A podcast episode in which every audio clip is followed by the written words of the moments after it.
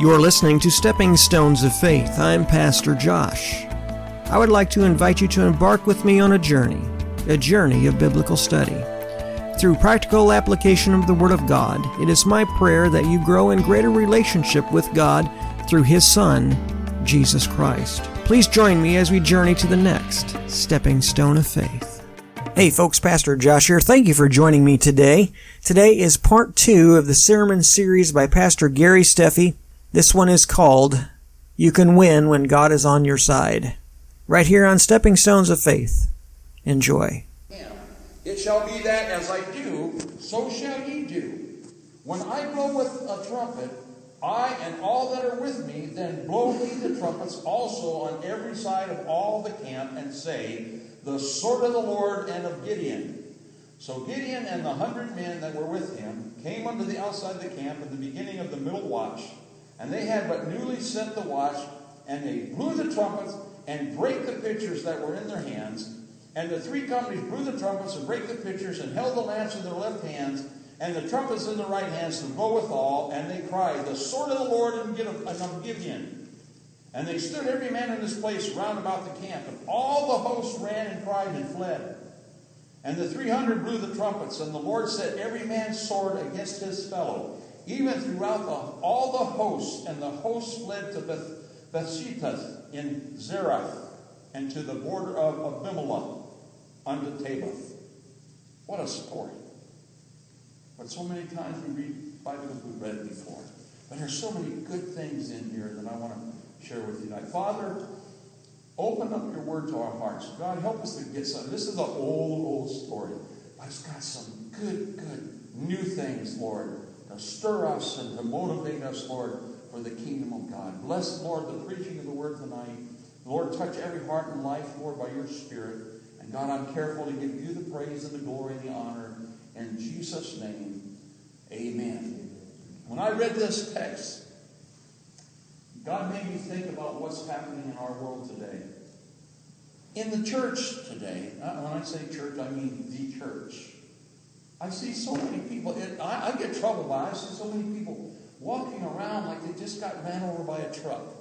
The joy of the Lord is not there. Why is that person looking so, so sad? Well, we go through things. Pastor talked about that a little bit ago.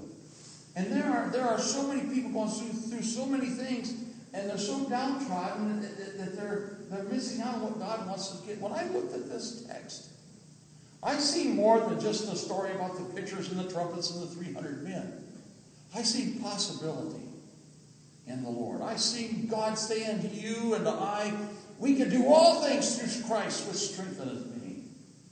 They were outnumbered, and if you know the story, Gideon had a whole lot more people than 300. But God cut him down to just 300, and there was a reason for that.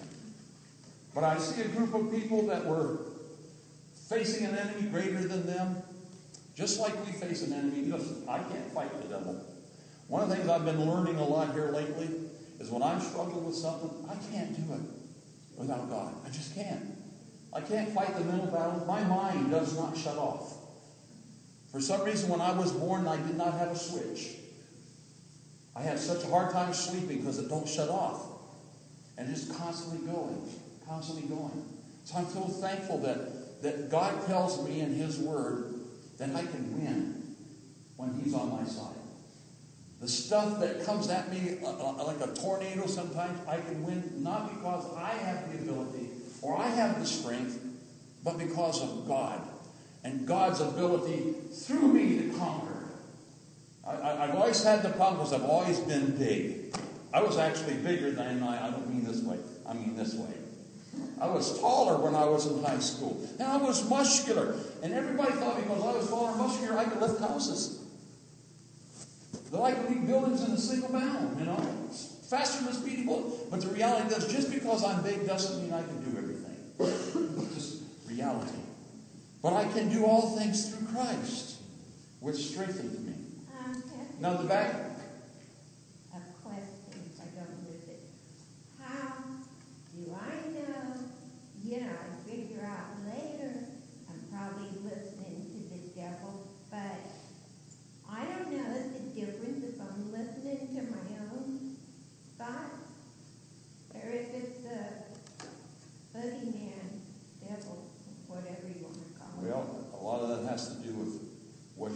the end. That's another whole whole thing. Go to Philippians 4 and read uh, chapter, chapter 4, verse 8 and on. That'll help you out a lot. Okay? So if we look at the background here, Gideon uh, was told by God, you got too many men. He told him what to do. He told him to go down to the water and drink. So many, how many ever drank without looking around with their face? They drank it out of the water. They were sent home. And those who laughed or took their hand or drank, the reason for that because they were alert, they were watching. So God said, keep those, keep those. And there were 300 of them. All right? And the reason God narrowed down to 300, I think we all know the reason. Because if they won the battle, God didn't want them taking the credit for it. See, we have a hard time with that. And I, I was reading something the other day about people having a hard time with, uh, with uh, I guess it was in a devotion. A woman got up and left the sanctuary, and another lady saw her. She was a visitor. She said, Are you reading so soon? She goes, I don't like what the preacher's preaching. And the preacher happened to be preaching, not our pastor, but in this, in this story. And she said, you know, I've accomplished a lot of things, and, and, and for, for you, for that preacher stand up and saying it's all because of God, I don't agree with that. Well, you know what? If God isn't in it, it ain't going to happen. I, we don't accomplish things without the Lord. So uh, now, uh, God said, no, you got too many men. Narrow it down. So he ended up with 300. God says, this victory is not going to come because of you having thousands to go against thousands. It's going to come because you trust me. It's because you have faith in me. It's because you look to me.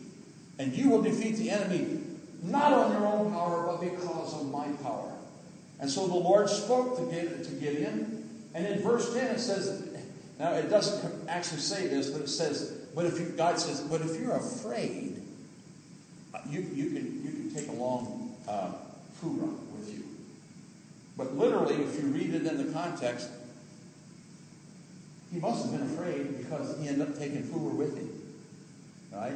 He said, I want you to go down to the enemy's camp. And if you're afraid, take Phurah. Well, the Bible says he took Phurah, so he must have been afraid. Now you have to stop and think about it. Well, I wouldn't have been afraid. Well, I'd go down there. I, am not afraid of those guys. Are you kidding me? There were thousands upon thousands of them, and they were the enemy. Sometimes we, we pat ourselves on the back, but inside we're running. But Gideon took Phurah with him. and took him into the camp. And while he was in the camp, they heard a dream that the Midian, one of the Midianites had. And, and then the interpretation of the, dream, of the dream was given. And so Gideon got all excited and he says, let's, let's worship God. Now, I'm going to tell you something here that I learned from this story. The worship didn't come after the victory, the worship came before the victory. Yeah? It came before the victory, not after the victory. Now, there's so many things I want to say in here, but uh, because of limited time, I'm going to have to jump over some of them. But I've got a question for you. This is not this is not for you to answer, but for you to think about. When God told Gideon to do this, when Gideon heard the dream, he rose up and he went and told the, the people that, that you're, you're, we're going to be victorious, God's given them into our hand. Did God equip them with some kind of superpower or weapon or something? Did, did God give them a, a nuclear bomb? Did, did, He equip them with a with a, a hundred zillion horses to stampede them? No, they, God didn't give them anything. What God gave them was hope. See, this is a people that thought this is it, man. If we don't beat these people, they're going to wipe us off the face of the earth. And, and, and God, you want us to go up against these thousand upon thousand with and 300 people. And God says, You just go down and do what I tell you. And he did. And he heard. And he began to rejoice. No weapons were given them. God didn't send down a legion of angels. God gave them hope. Gideon, do what I tell you to do, and you're going to win. You're going to be victorious. And that's what Gideon took back to the camp. Listen, you and I as Christians need to encourage other Christians to not give up, that there is hope in Christ Jesus. Sometimes we look for outside help. Even the most faithful believer sometimes looks for outside, outside help when we're fighting a battle or we're struggling with something. Gideon wasn't going to find outside help. He went to the Lord, and the Lord told him what to do, and he obeyed the Lord. And God gave him 300 men to go up against the thousand, but he gave him something more. He gave him hope. He gave him purpose. He gave him a vision. Just do this, Gideon, and you're going to come out victorious. God did not give them anything except light. Trumpets, a lamp, and inside that lamp was a little candle or lamp. Inside the lamp, gave light. They busted that, the light shone, and the enemy got confused and began killing off each other. And God gave them the victory. God gave them only one thing. All they had was light. Listen to me tonight because I, I really feel God wants us to understand this. When we're facing the battles in life, and we're going to face the battles, and we're, we're already, we already talked to, tonight about the battles that some are going through, and the struggles and the things that are happening in our lives and in our world. We look for things that try to help us fight the battle. This is one of the things God has been dealing with me about. I can't fight the battle and win. I'll lose every time. I'll lose every time. And I get discouraged when I lose, Pastor. You know, I have always, I've always been one that wants to be on the winning team, and when you lose, it's hard to swallow. God didn't give them anything but light. That's all they had was light. That's all they needed was light. And who is our light? Jesus Christ. That's all they had. They didn't find it anywhere else. And we need as believers today, especially today, quit looking everywhere else for an answer to give us the victory. Christ is the answer for all our longings. Christ is the answer for our needs. He's our Savior, baptizer, the great physician. That's all we need. They only had lights. Now here's the problem. If we're not in a relationship with Him, we don't have light. And if we let our relationship grow cold with Him, I don't care if you've been in church for 50 years. Some of the most miserable people I've met in my life, and I've been in ministry for 36 years, are people who've been in church most of their life. And they're miserable. Why? They've lost the light. It's gloom and doom for them. They haven't, they haven't went back to where they first started. We're told this in Revelation. Return to your first love. Get that light. And you know the good thing about it? If there's an ember burning, you can cause that to flame up again as you surrender yourself and turn back over to the Lord. But there's some things we need to have. We don't just get that light because, hey, I'll take one of them. It's not like we're going to the store and, and, and buying a donut over the, the counter. I'll take one of those chocolate filled ones, one of those cream filled. That's not, that's not how we get this light. We get this light because it begins in a relationship with Jesus Christ. That relationship comes because of faith. You don't have a relationship with Jesus Christ simply because you show up to church. Or you say, Yeah, I know him. Faith, pistis. Believeth. The word believeth from the word root word being pistis is the word pisteuo, which means totally entrusting oneself to Christ. That's how we get it. To get this place where we have no confidence in or confidence in anything else, but we have all the confidence in God and Jesus Christ, the light of the world. It starts with faith. It starts with faith. It doesn't start with anything else. In Hebrews chapter 11, verse 1, we know this text. And verse 6, what's it say? Now faith is the substance of things hoped for, the evidence of things not seen. Verse 6, but without faith it's impossible to please who? The devil? No, it's impossible to please him. For he that cometh to God must believe that he is, and that he is a rewarder of them that diligently seek him. Faith must be in God, not in things, not in people, but faith to get the victory, faith to defeat the enemy, faith to conquer the problem has to be in God. Because I can't win the battles of life. I just can't. I'm 67 years old now, and it seems like the battles get harder and harder and harder. And I'm realizing finally, after all this time, hey, I don't have to fight so hard. All I have to do is believe and trust God. God, this is this is happening in my life, and I'm I'm losing the battle, God. God says, I hear you, and I'll help you. And when I fail, I know I fail more than God. I have no place I can go to get that, that joy, get that light back, right back to Him say, Lord, I've let you down again. I've failed you, Lord. Please give me that light. Refresh it, Lord. Build me up and help me, Lord, to shine that others might see. Faith must be in God and it must be through God, not in faith itself. I've met a lot of people that have faith in faith. I remember a young man, we went to visit a church when we were Bible college. We were down in Waxahachie, Texas. You can say that several times without stumbling, you're good. But we were looking for a church that we wanted to be a part of. So we went and visited this one church. Well, they had a young man from a, a non AG college come and he was preaching that night. He must have said the word faith 750 times. The problem was there was nothing in between it. You got to have faith. He kept saying, You got to have faith. You got to have faith. You got to have faith. He never got me any, anywhere beyond that. I thought, wow. Well, how do you get it? I wish he'd have told everybody at that time. Faith is not in faith itself. Faith has to be in God, totally trusting and trusting oneself to God.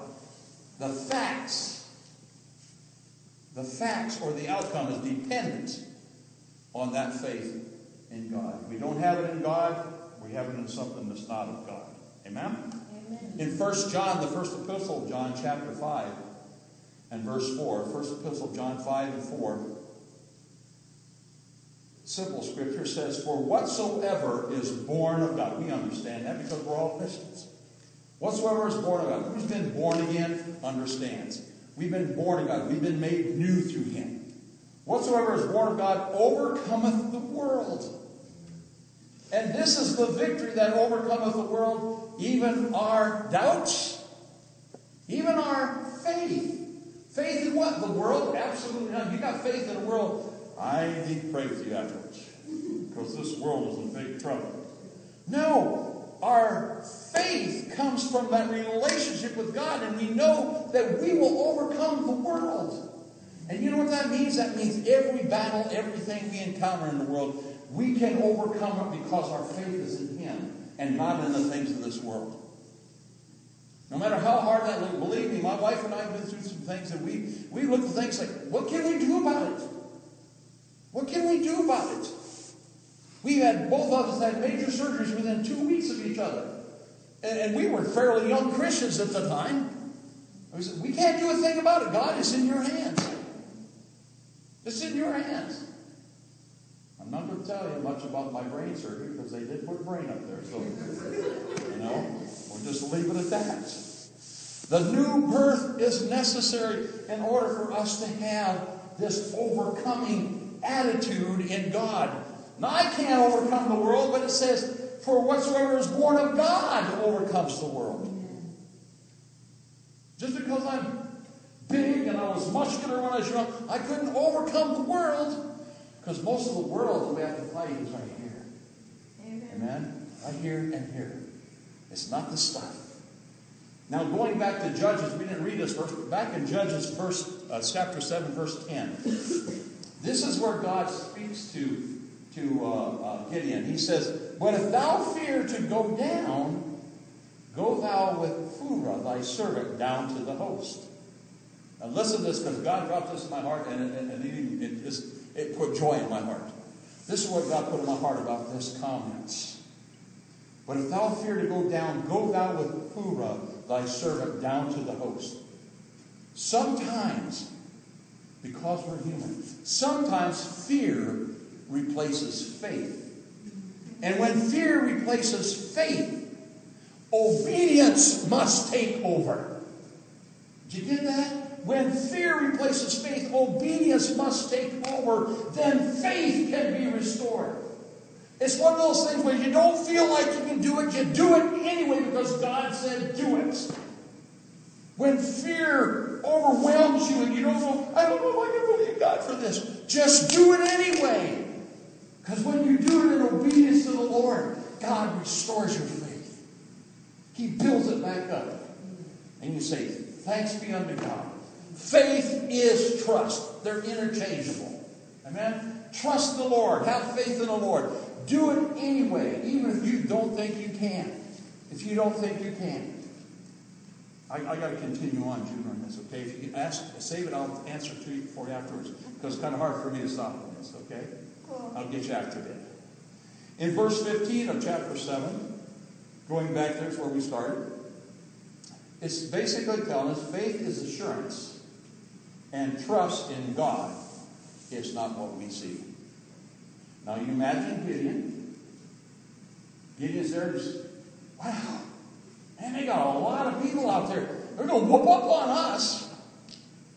God says, all right, gather everybody together. And gather, gathers everybody together. God says, you got too many.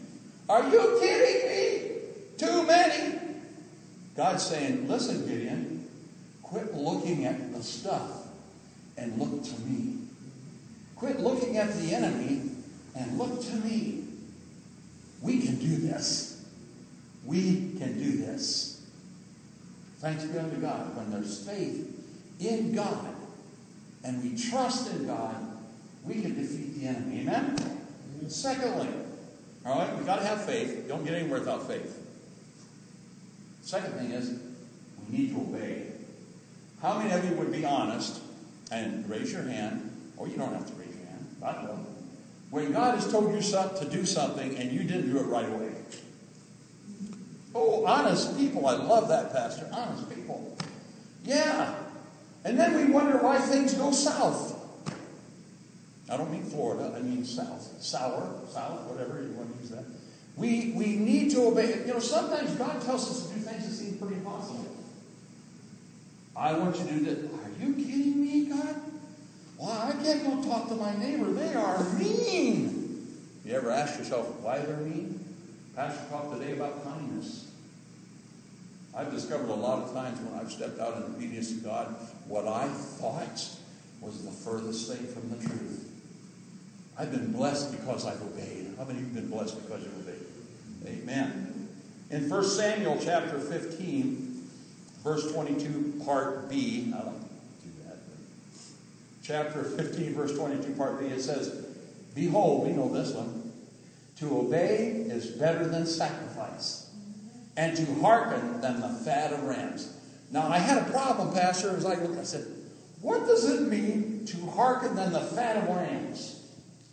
I looked at everything I could find about what in the world does that mean, the fat of ram. Now I know when they did sacrifices, they burned everything and such and such.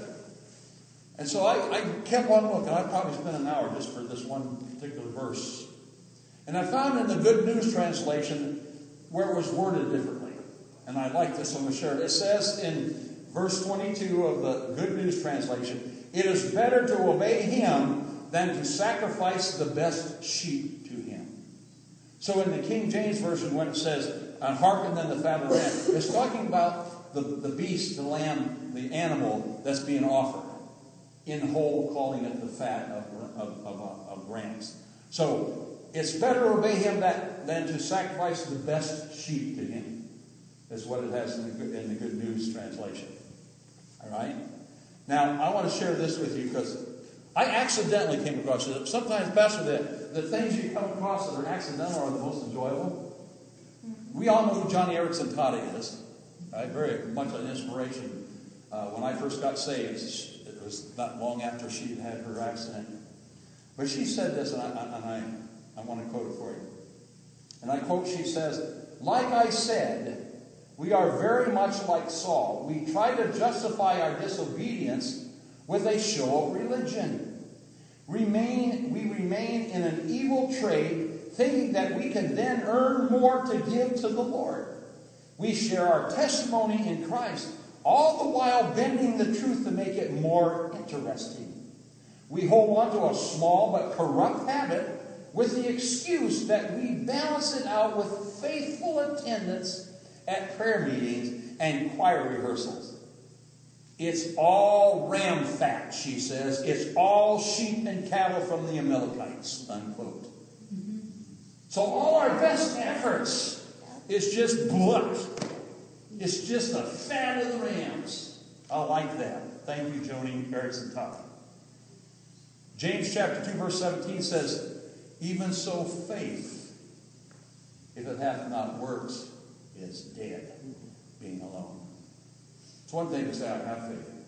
It's another thing to show it. Now, too many people get the idea, oh, I'm going to show them my faith. That's not faith. That's lack of muscles or whatever. We don't show faith by publicly announcing we're going to show them our faith. We walk the walk as well as talk the talk. Showing our faith means we actually do what God tells us to do, and people see that. I don't come to church because I have to. I come to church because I want to. And when somebody says, Oh, you don't have to go to church, I say, Yeah, I do. Well, why? They're not going to shoot you or something. Yes, he will. No, I'm just kidding. No, we, I show them, and, and I, I show them by my life that I love being in God's house. I don't come because I have to be here. If I had to be here, I wouldn't come on Sunday nights. I love being in God's house. I love talking about Jesus to people. And you know what? There are a lot of people right around here in the stores and the restaurants that are hungry for the gospel. That they're just waiting for somebody to talk to and to share their faith and to give what God gave you to give. Your testimony. Faith, if it doesn't have works, is dead. I've met a lot of people in 36 years of the ministry who have bragged about their faith and have never won a soul to the Lord. I pastored a congregation of great people. They paid their tithes. Most pastors would be happy with that. But they wouldn't witness. They wouldn't invite people to church. I was pulling my hair out. It grew back, thank God. But faith has to have some feet to it. It has to be active. It don't do any good to just say, I, I have faith, I believe God. Oh, really? Prove it. What did God tell us to do? Go ye therefore. I said in Sunday school class today, two thirds of the name of God is go. Go ye into all world, preach the gospel. That's next door to your neighbors. That's in the McDonald's or the Wendy's or wherever you might go. Share your faith. Mm-hmm. It's not an option, folks. It's a requirement. Give what you've been given. You've been given hope. You've been given a, a, a joy. You've been given faith to believe in God. Give it away so others might enjoy it as well. Amen? Amen. We need to obey. Acts 5.29 says, Then Peter and the other apostles answered and said, We ought to obey God rather than men. Oh, sometimes I have visions of wonderful things. Like, what if? What if every believer, every believer in, in this country would stand up and say, No, I am not going to go into that bar with you. No, I will not participate in that sinful activity. What if every believer just stood up and demonstrated faith? What if they just stood up and said, No, I went out? Well, why not? Because I love God. That's why I'm not going to do it. I love my Lord and Savior, and I will not shame His name by doing this or going there. What would happen to this country? Ooh, it's a good dream, isn't it, Pastor? It's a good dream to believe that could possibly happen. Turn our world upside down.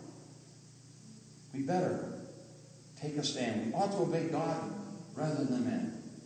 And believe me, being a preacher, um, I was in Fort Lauderdale, Florida, when they started saying, well, you know, you're not going to be able to say anything about homosexuality in the pulpit. I said, I, I have a problem with that because the Word of God it. And I share the Word of God. So, well, what if they come and get you and arrest you, pastor, and haul you off? I said, I guess I'll have to preach to the people in jail then. You know? Uh, I, I got to do what God tells me to do. I, want I don't want to compromise the best thing that any person has a chance to hear. That person that you might be concerned about offending needs to hear about the love of God. They need to see it in action. They need to see you being what you say you are. I'm a believer, and I won't compromise my life to please man. Somebody say amen? Amen. We ought to be obey God rather than I got news for you. That means us. It, no, it's not just one. Of, oh, that was just back. That was way back there, hundreds of years ago, Pastor. No, that means us. We ought to obey God rather than man. That means our emotions, our thoughts, our knowledge, everything about us needs to be in obedience to God. When God says, go, go. When God says, do, do. When God says, stop, stop. We need to be in obedience to Him because when we're in obedience to Him, that's when the good things happen. That's when the good stuff starts transpiring. That's when people start seeing and start changing, start asking. You ever had anybody come up to you and say, well, why are you so different? There's something about you. What, what is it? One of the joys of my life was when I was pioneering my first church. My wife and I were pioneering. I didn't do it on my own. She always been my partner. But I had to get a job. I had no income. It's been a lot in the ministry, but God is gracious. Amen. He has blessed us. But I had to get a job. And this job was in a building that enclosed, it didn't actually have one, but it was the size of four football fields. One building, four football fields. And I worked in the tote room. I got to take these plastic containers and dump all the garbage out of them, hang them on a hook, and run them through a washer. That was my job. And you are a preacher? That's right. Preachers do things like that. And I remember my first week there, I'm back there and I'm singing and praising God and I'm whistling and I'm dumping the trash and hanging the hooks. And I happen to look over and I see, you, you ever seen the, the Three Stooges? And you know, you see their heads stacked up looking around the corner like that? I looked over and there were seven heads. Seven heads looking around the corner. I said, Hi, ladies. And they go, Whoa, they Well, a little later, I'm walking out through the rest of the plant. And one of them says, What is it about you? I said, What do you mean? She says, Nobody can be this happy at 6 o'clock in the morning. I said, Well, I am. Why? I said, Jesus Christ. Huh? I got to share the gospel with those Mary Larry Mullen Curleys, with everybody in that place, because they saw the joy the Lord gave me. And every morning I walk in there singing and whistling. And someone would stop and say, That's ridiculous. And I said, Not to me. It's all about Jesus. I got to take an opportunity at that time to take a young backslidden Nazarene boy and lead him back to the throne of grace and see God change him. If I hadn't went in there with that attitude of saying, God is not about me, it's about you, and, and, and to share my faith and to be joyful in the things that I have, I would have never had that opportunity. How much, folks, do we miss when we're not walking in obedience? How much do we miss? How many people lose out because of that? Mm. John 7 17 says, If a man will do his will, he shall know the doctrine of the doctrine, it be of God or whether I speak of myself. Hmm. Some people say, Well, I don't know. Uh, I don't know. I don't, what's that say? What's that mean? You know what? Understanding comes from the relationship you have with God and obedience to Him. The Word, the Word will become clearer, clearer because obedience clarifies the truth. When we're walking in obedience, truth is clarified. There's no question. I don't have any question about, well, God, is this right or wrong? Should I be doing this? Because inside, if I'm living in the Lord and walking in the Spirit, inside the Holy Spirit's going, uh, uh, but if I'm doing my own thing, I'm just diddy bopping through life. Hey, this looks like fun. Yeah, I'll do this. I'm sure it's all right. God don't mind. I've heard that before. Then I'm not going to know. But when I am walking in the Spirit, when I am in obedience to what God tells me to do, and I'm following His word, it's as clear as a bell, whether it's right or wrong. I don't have to wonder, oh, should I be doing this as a Christian? No because God's made it clear to me. Amen? Somebody give me one amen? Hey, thank you, honey. I'm counting my life. All right, now, faith and obedience. Thank God for faith and obedience. But we have to have the most important thing, and we've already touched on it. We have to have the light. If Jesus isn't living in us, if we don't have the light shining through us, we're not going to touch very many people with the truth. Shining through. What does that mean, preach? I hear preachers talking about it. Let the light of Jesus shine through you. I've never seen a light come out of you yet. Well, I could have brought my flashlight. But I'm not talking about an actual light. I'm talking about things that reveal. You follow me?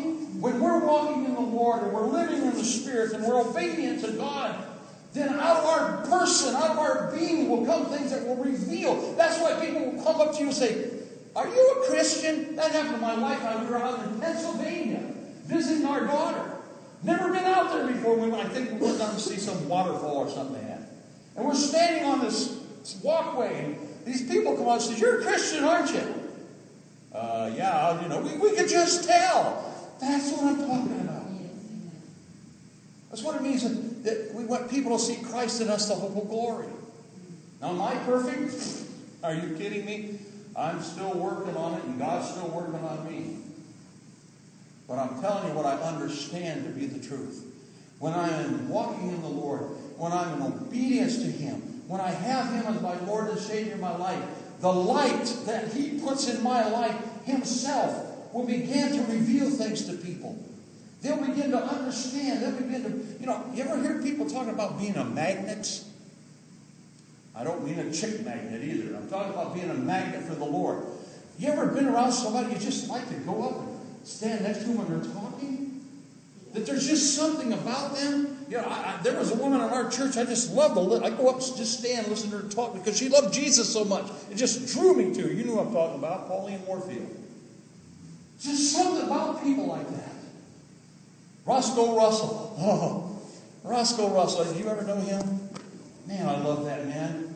He'd always get together and we'd sit down. He'd go, I need to tell you this. And he's tapping his finger. And I was mesmerized. And he would begin to share his love of Jesus and the knowledge that God gave him. And I was like a dry sponge. Just soak it all up. That's what we need to be in our society today. We need to have that light so flooding our lives that it attracts people to the Lord Jesus Christ. Judges 7.16 says, And he divided the 300 men into three companies. Father, Son, and Holy Ghost, if you want to think that way. And he put a trumpet in every man's hand with empty pitchers and lamps within the pitchers. They didn't carry any weapons. Imagine that? It's bad enough God says, you got too many people. Narrow it down. Okay, 300 is fine. Right now, I want you to go into battle. But God, we don't have any weapons. Yeah, you do. You have a trumpet, you have a lamp, and you have a light. Now go. I'm not going there. No, give me a bazooka. Okay, or Sherman tank. I'm not going. If I don't, come on, God, you're, you're, no. God gave them no weapons. They carried no weapons except the weapons of faith, the weapon of obedience, and the weapon of light. That's all they had. And they put the enemy to flight. The devil ha- hanging around you, causing you trouble, and disrupting your family. Okay? And you've tried to fight him with everything, and you've read every book, and you've listened to every CD, and watched every Christian program, and he's still there. Take your light, take your obedience, and take the Word of God. And go up against the enemy, not in your own strength, not in your own abilities, but in the Lord. Faith, obedience, and light. The only weapons Gideon had in those 300 men. And they put the enemy to flight. Yeah, the preacher. we don't fight the Gideons. We don't fight the Midianites. We're not Gideon. We're fighting somebody a whole lot different. It's called ISIS. No, I'm not fighting ISIS. Neither are you. That's a philosophy, it's a false religion. And the only way to beat it is through the power of Jesus Christ. Not with bombs and guns, but with the word and the power of Jesus Christ. Who are our enemies today? How about darkness, evil, sin, whatever, whatever you want to tag it, label it, whatever you want. But our enemy is not people. The enemy is definitely not the pastor. He's on our side, I'm telling you. The enemy is not places. The enemy is not things. The enemy is darkness, evil, sin, not people. When somebody does you wrong, the first thing we do, and I'm guilty of it, well, I forget them. Why, if they're going to treat me that way, I just won't be around them anymore. Had an incident like that not too long ago in my life. Then I talked to the Lord. The Lord says, Get your light. you got to change that attitude. Man, it's so hard when God corrects you, isn't it? No. I'm going to win. You're going to win because of God in our life, because we obey Him, because we have faith in Him, and because His light shines through us. Amen? Well, something I learned a long, long time ago. I don't even know how it happened win, but I know it's as clear as the nose on my face. Not quite as big, but it was clear as the nose on my face. And this is the, this is what I learned. I cannot fight spiritual things with carnal methods. Cannot fight spiritual things with carnal methods. It just don't work. Our weapons, therefore, cannot be carnal. 2 Corinthians 10 4 says, The weapons of our warfare are not carnal. There you go. I didn't make that up, Brian. But spiritual and mighty through who? God to the pulling down of spiritual strongholds. My victory is going to come not because of the weapons I have, because of the carnal methods that I might use. My victory is going to come through the spiritual method of God working in my life, pulling down the strongholds that might be in my way. Thanks be unto God. We defeat darkness with light. Now, when I was pastoring my church uh, as a small church, I could do that. I'd say, Lawrence, go over and shut the lights off. And Lawrence would go over and he'd shut the lights off, and it would be pitch black. Oh, people, ah! He said, turn them on. And guess what? As soon as he flipped the switch, what happened? Darkness. Do you know if we darkened this building and just took out a match and struck it, guess what would happen to darkness? That's what light does. Now think about that in your life. If the light of the world is living in you and he's shining forth in your life, what has to happen to darkness? It's got to get out of there. It's going to boogie on off because you are living with the light of Jesus Christ in your life and it's going to make a difference in your world. We defeat darkness with light, not weapons, not methods, but with light. And Jesus was and is and ever shall be the light of this world that dispels the darkness of this world. I can't do it. I can light a match, but that match is going to go out. But when the enemy comes in like a flood, God says you can raise up a standard against him. And it doesn't mean you can go out and build a, a dock, a, a, dam for you. He's going to raise up the standard of spiritual power, the Holy Spirit, the light of the world, that's going to cause that enemy to flee. So if light dispels darkness, and it does, and Jesus said to his disciples, Ye are the light of the world, according to Matthew 5.14, then it only makes sense, stay with me, it only makes sense that any darkness in our lives and the lives of others can be dispelled by that very same light. You got somebody who's struggling in life, or they might be a sinner, and they might be a backslidden Christian, or they might be a Christian that's just struggling with things. And you want to help them so bad. And so you take them over five books to read. And you give them a couple of CDs. Most of the time, when I've had this happen, most of the time they don't read them and they don't listen. But how about if you sit down with them heart to heart and you show that kindness that Pastor talked about today? You take a hold of their hand and you look them in the eye and say, Let's pray. Let's reach out to Jesus Christ and let that light just begin to well up inside you and burst forth. And the Holy Spirit began to work in their life. I believe God can do that. I believe the power of God is so wonderful that we haven't even tapped it yet. That when we are where we need to be, people will sense that and they will want to sit down. Even people that don't want to be around you normally will sit down and let you talk to them because something is happening that's not you. It's the Spirit of God working through you. The light is shining. Somebody say amen. amen. Back in Judges 7.20, there's this thought that came to my mind when I read that. God gave them a trumpet, a lamp, and a light. And I'm sure that some of them stood there going, huh? What am I supposed to do with this? What, just, are you kidding? Buster, are you not, this is, I'm going to get killed as soon as they see the light, they're going to shoot me. Well, they didn't have guns, number one. All right? You, know, you got to think the way some people might have thought at that time. If I bust the light and they see the light. Now, I've often said to my wife when we're watching the show on television and they're hunting for somebody and they're going down a, a, a dark corridor and the FBI pull out their flashlights. I said, Are you kidding me? If I was the bad guy, I would focus on that light, shoot him.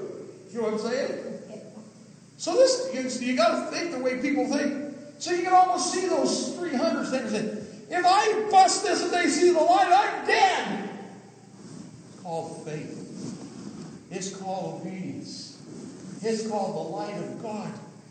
God used the light to confuse the enemy, not get you killed. When Jesus says, share the light, let the light shine in you, it's not going to get you killed. Unless you live maybe over in Afghanistan. But let it shine anyway and trust God to protect you. I love missionaries.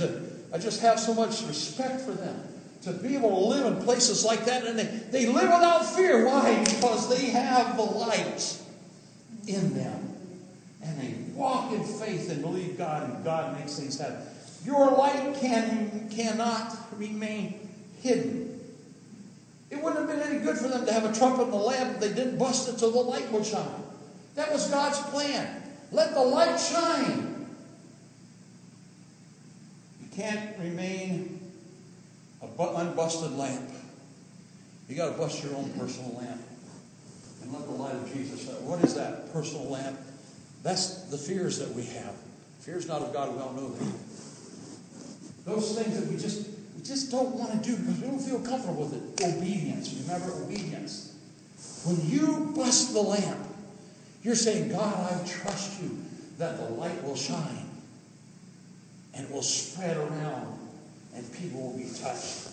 But if I hide my light, I'm going to lose and the light's going to go out and nobody's touched by the light. Wow. Thank you, Jesus. That light cannot be hidden, but must be, God's will says it must be revealed as a candlestick or a city set upon a hill. That's what we're supposed to be. That's what we're supposed to do. Amen. On two more hours, Pastor, I'll In Ephesians 5 8, I want you to focus on one word here. For ye were sometimes darkness. For ye were sometimes darkness, but now are ye light in the Lord. Walk as children of light. Now, here's two things it says to me. We were all once darkness. We were living in sin. We were bound by sin. We were in the dark. But Jesus came, turned the light on, saved our souls, and now we have hope of eternal life. Now, Jesus said, Now you that I've given the light to, let it shine, let it shine, let it shine. Amen? Oh, kids had it right, Pastor. This little light of mine, I'm going to let it shine. Light must shine through. We are to be the example. Jesus was our example. He said, Now you go and be that example. Let it shine. Back in Judges 7 16, I'm going to refresh you on this again. He, he, he divided those 300 men, three different companies, empty pitcher's lap. Now, he said, the light must be in a vessel, and you're to hold the trumpet in one hand, and blow it, and bust the lamp, and hold the lamp in the other hand. All right? So light must be in a vessel. Guess who's the vessel today? That's you and I. And like the men of Gideon, we must reveal the light in our vessels if we are to defeat the enemy. We've got to reveal the light in our vessel. And it's got to be more than just singing the song, This Little Light of Mine. Shine through me, Jesus. Shine, shine, shine. There's a lot of songs written about shine, but we need to do more than sing about it. We need to manifest it. Somebody say amen? That was weak, but we'll accept it. So we have the light. It not, it, like the men of Gideon, we have to let it be revealed. The pictures had to be broken in verse 19 before the light would shine. Sometimes our light don't shine because we're not broken. Me? Sometimes we're so proud of ourselves because I've been in church for 30 years. Actually, had a woman stand up and say this in one of the churches I was in in Texas when I was in Bible college. She said, I've served God for 40 years and now it's your turn. I said, Oh, God, giving out retirement plans? You get a gold watch because you get 40 years in? It doesn't work that way. We don't stop shining because we got 40 years in. We've got to continue to let our light shine. We've got to continue to, to, to give it forth. And we've got to be broken. We can't be patting ourselves on the back and say, Well, I got in my, I put in the time. Well, I've been at that church for so long. I should get a gold watch because I've been a member there. That's not letting your light shine. That's letting pride rise up. We got to remain broken. Jesus, use me. And oh Lord, don't refuse me, for surely there's a work that I can do. And even though it's humble, Lord, help my will to crumble. My will to crumble. Be broken and let God work through you. Pride and selfishness can never reveal the light. As a matter of fact, pride and selfishness will dim the lights or put it out. Let me conclude. How am I doing, Pastor? I got my clock. Well, it keeps going off. Oh, I'm within reason. don't cast me out. Back in verse 8 of Judges chapter 7, it, it describes it describes where Gideon was and the children of Israel in relation to where the children of Midianites were. And it says this And the host of Midian was beneath him in the valley. Was beneath him in the valley. And I like that, and I'll tell you why I like it. Before the light could have its greatest effect, before the light could have its greatest effect, it had to be elevated. They were on the hills round about the Midianites, right? So, in order for the light to have its greatest effect, the light had to be elevated. Mm. Stay with me. If that was true then, it's more true today. If we want the light to shine, we've got to elevate Jesus Christ. Amen. We got to quit thinking about ourselves. It's not about us, it's about Him. We need to elevate Christ and quit elevating ourselves. I am just a vessel. Every time I get up here, I realize I'm nothing without God. This is His word, it's not my word. I've got to elevate Him as Jesus, Jesus, Jesus in my soul. It's not me. So we have to elevate the light, just as they did. And when they elevated the light, the enemy became confused and began to destroy themselves. We must elevate Christ in our life to dispel the darkness. We must lift him up. If the enemy's coming in like a flood, he's the only one who can stop it. I can't. Pastor Jarvis can't. You know, so because I've been in the ministry for so long, I usually get those phone calls. So many people believe the pastor has some kind of power they, that they don't have in the Holy Spirit that he can just hold up his hand and a wall will come up and stop it all. Guess what? We don't have that. They didn't give it to me in Bible college unless they gave it to you. I didn't get it. No, pastors are human beings with feelings and hurts and pains and battles and struggles too. We got to lift up the light just like everyone else because it's the light that dispels the darkness. And when the light dispels the darkness, guess what? People begin to see that. Hey, I want to go to that church because something good's happening out of people come out of there and they're happy and they're bouncing their step and they're praising God. And, and why, why so and so stopped over and prayed for me the other day. Oh, wow. Just imagine all the things could happen. We elevate the light in our life. And it dispels the darkness. And when darkness is dispelled, guess what? People can see. You know? No bumping the toe on the door. People see when the light is elevated. Judges 7.21, I'm going to finish out with this, I think. Yes, I am. Oh, no, sorry, one more after that. It says when they did this, when they did this, all the host ran. That means the enemy. All the host ran and cried and fled. the enemy didn't know what was what. They didn't know if they were coming or going or already been there. You know what I'm saying? They were, they were losing because the light scared them. Then and only then will the enemy flee from before us as he fled before them is when we elevate the light and we let it shine. No gimmick, no compromise, no carnal means, no program, no guest speaker, no new style of worship, no rock band. Nobody can bring the light but Jesus Christ. We got to let him shine through us. Listen, I've been in a lot of churches, a lot of good churches. And there can be a lot of stuff going on. But if the people of God's church, if the people of God are not letting the light shine, it's not going to fill these chairs up. Sorry, pastors are not miracle workers. God's the miracle worker. When we let the light shine and people are exposed to that light and they, they're drawn to that. Listen, I don't know about you, but if I'm out driving on a road I've never been on before and there's no street lights, I'm going, I'm going to slow down. and go, oh man, where in the world am I at? And the first time I see a light, oh yeah, okay, I know where I'm going. When people see the light of Jesus Christ in our life, they can steer the course. Say, yeah, this is where I want to go. But we got to be where we need to be, and the light's got to shine. None of those things can dispel the dark, darkness. Only light. Only light. Last verse, Romans 13 12. Romans 13 12. The night, I'm not talking about tonight because it's just not even 7.30 yet. The night is far spent. The day is at hand. Let us therefore cast off the works of darkness and let us put on the armor of light. What's this talking about? There's coming a time, I don't think it's that far away, where Jesus is coming back. We, we can't be dilly dallying around in the darkness.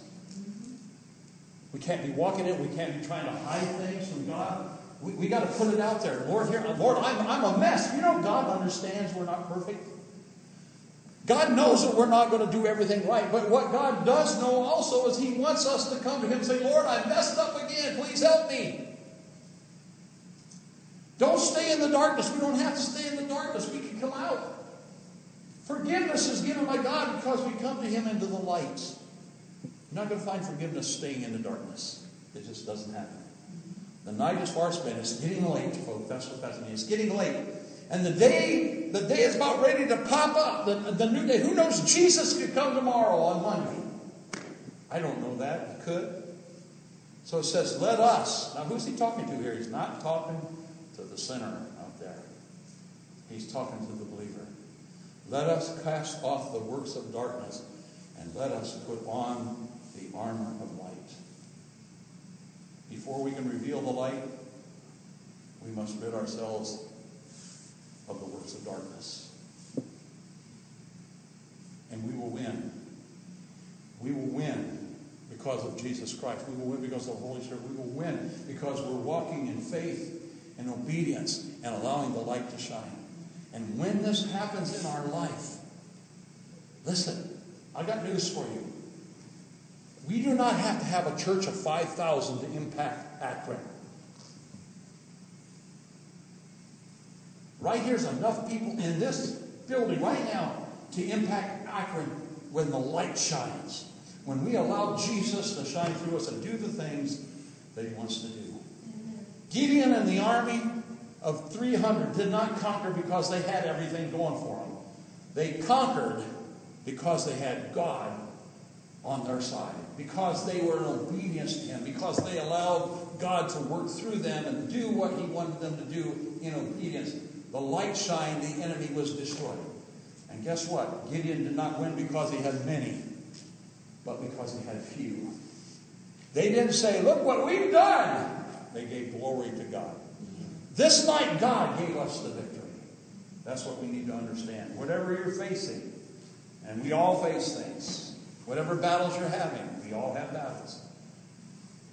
The only answer is to walk in obedience, have faith in God, and let the light shine through.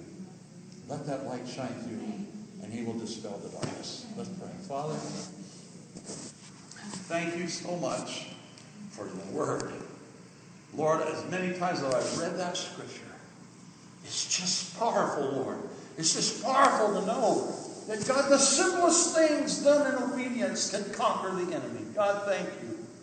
Thank you for Gideon. Thank you for the 300. Thank you for, Lord, what we can learn over and over. There's so many other things we could talk about, but God, thank you tonight. Thank you tonight, Lord, that we, we can know. We can know the enemy who comes in like a flood can be dispelled when, Lord, we walk in obedience, believing you, trusting you, and let the light shine through our lives. Not only, Lord, can it bring victory to us, but letting that light shine can bring victory to our loved ones, our lost loved ones, our neighbors, and those we work with, because Jesus is the light. And no one can dispel the darkness but Jesus. Sinners will never become saints without the light. Father, help us to be what you want us to be and to do what you want us to do and to walk, Lord, in obedience with those things you say to go and to do. And Lord, it might seem difficult. Lord, help us when, when fear replaces faith just to do it in obedience and allow you to work. Father, thank you for everyone that's here tonight. Whatever, Lord, they might be going through, God, shine the light. Just let the light shine. And God, let them see the victory through Jesus Christ. Because, Lord, without you, we cannot win. But with you, your word says all things are possible. And we thank you in the name of above every name, the name of Jesus Christ. And all God's people said, Amen. God bless you. Thank you for being here, Pastor. Folks, thank you for joining me today. I'm Pastor Josh once again. I hope you enjoyed the two part sermon series by Pastor Gary Steffi. Wonderful man of ministry, wonderful man of God who mentored me since the age of 12 years old to be a man of God, a person of encouragement, and a person of good standing. So thank you, Pastor Gary Steffi, for your input in my life. Thank you for listening today. May the Lord bless you and keep you. May he make his face to shine upon you and be gracious unto you. May he turn his countenance upon you and give you his peace. Amen. Until next time, I'm Pastor Josh. God bless you, and we'll see you then.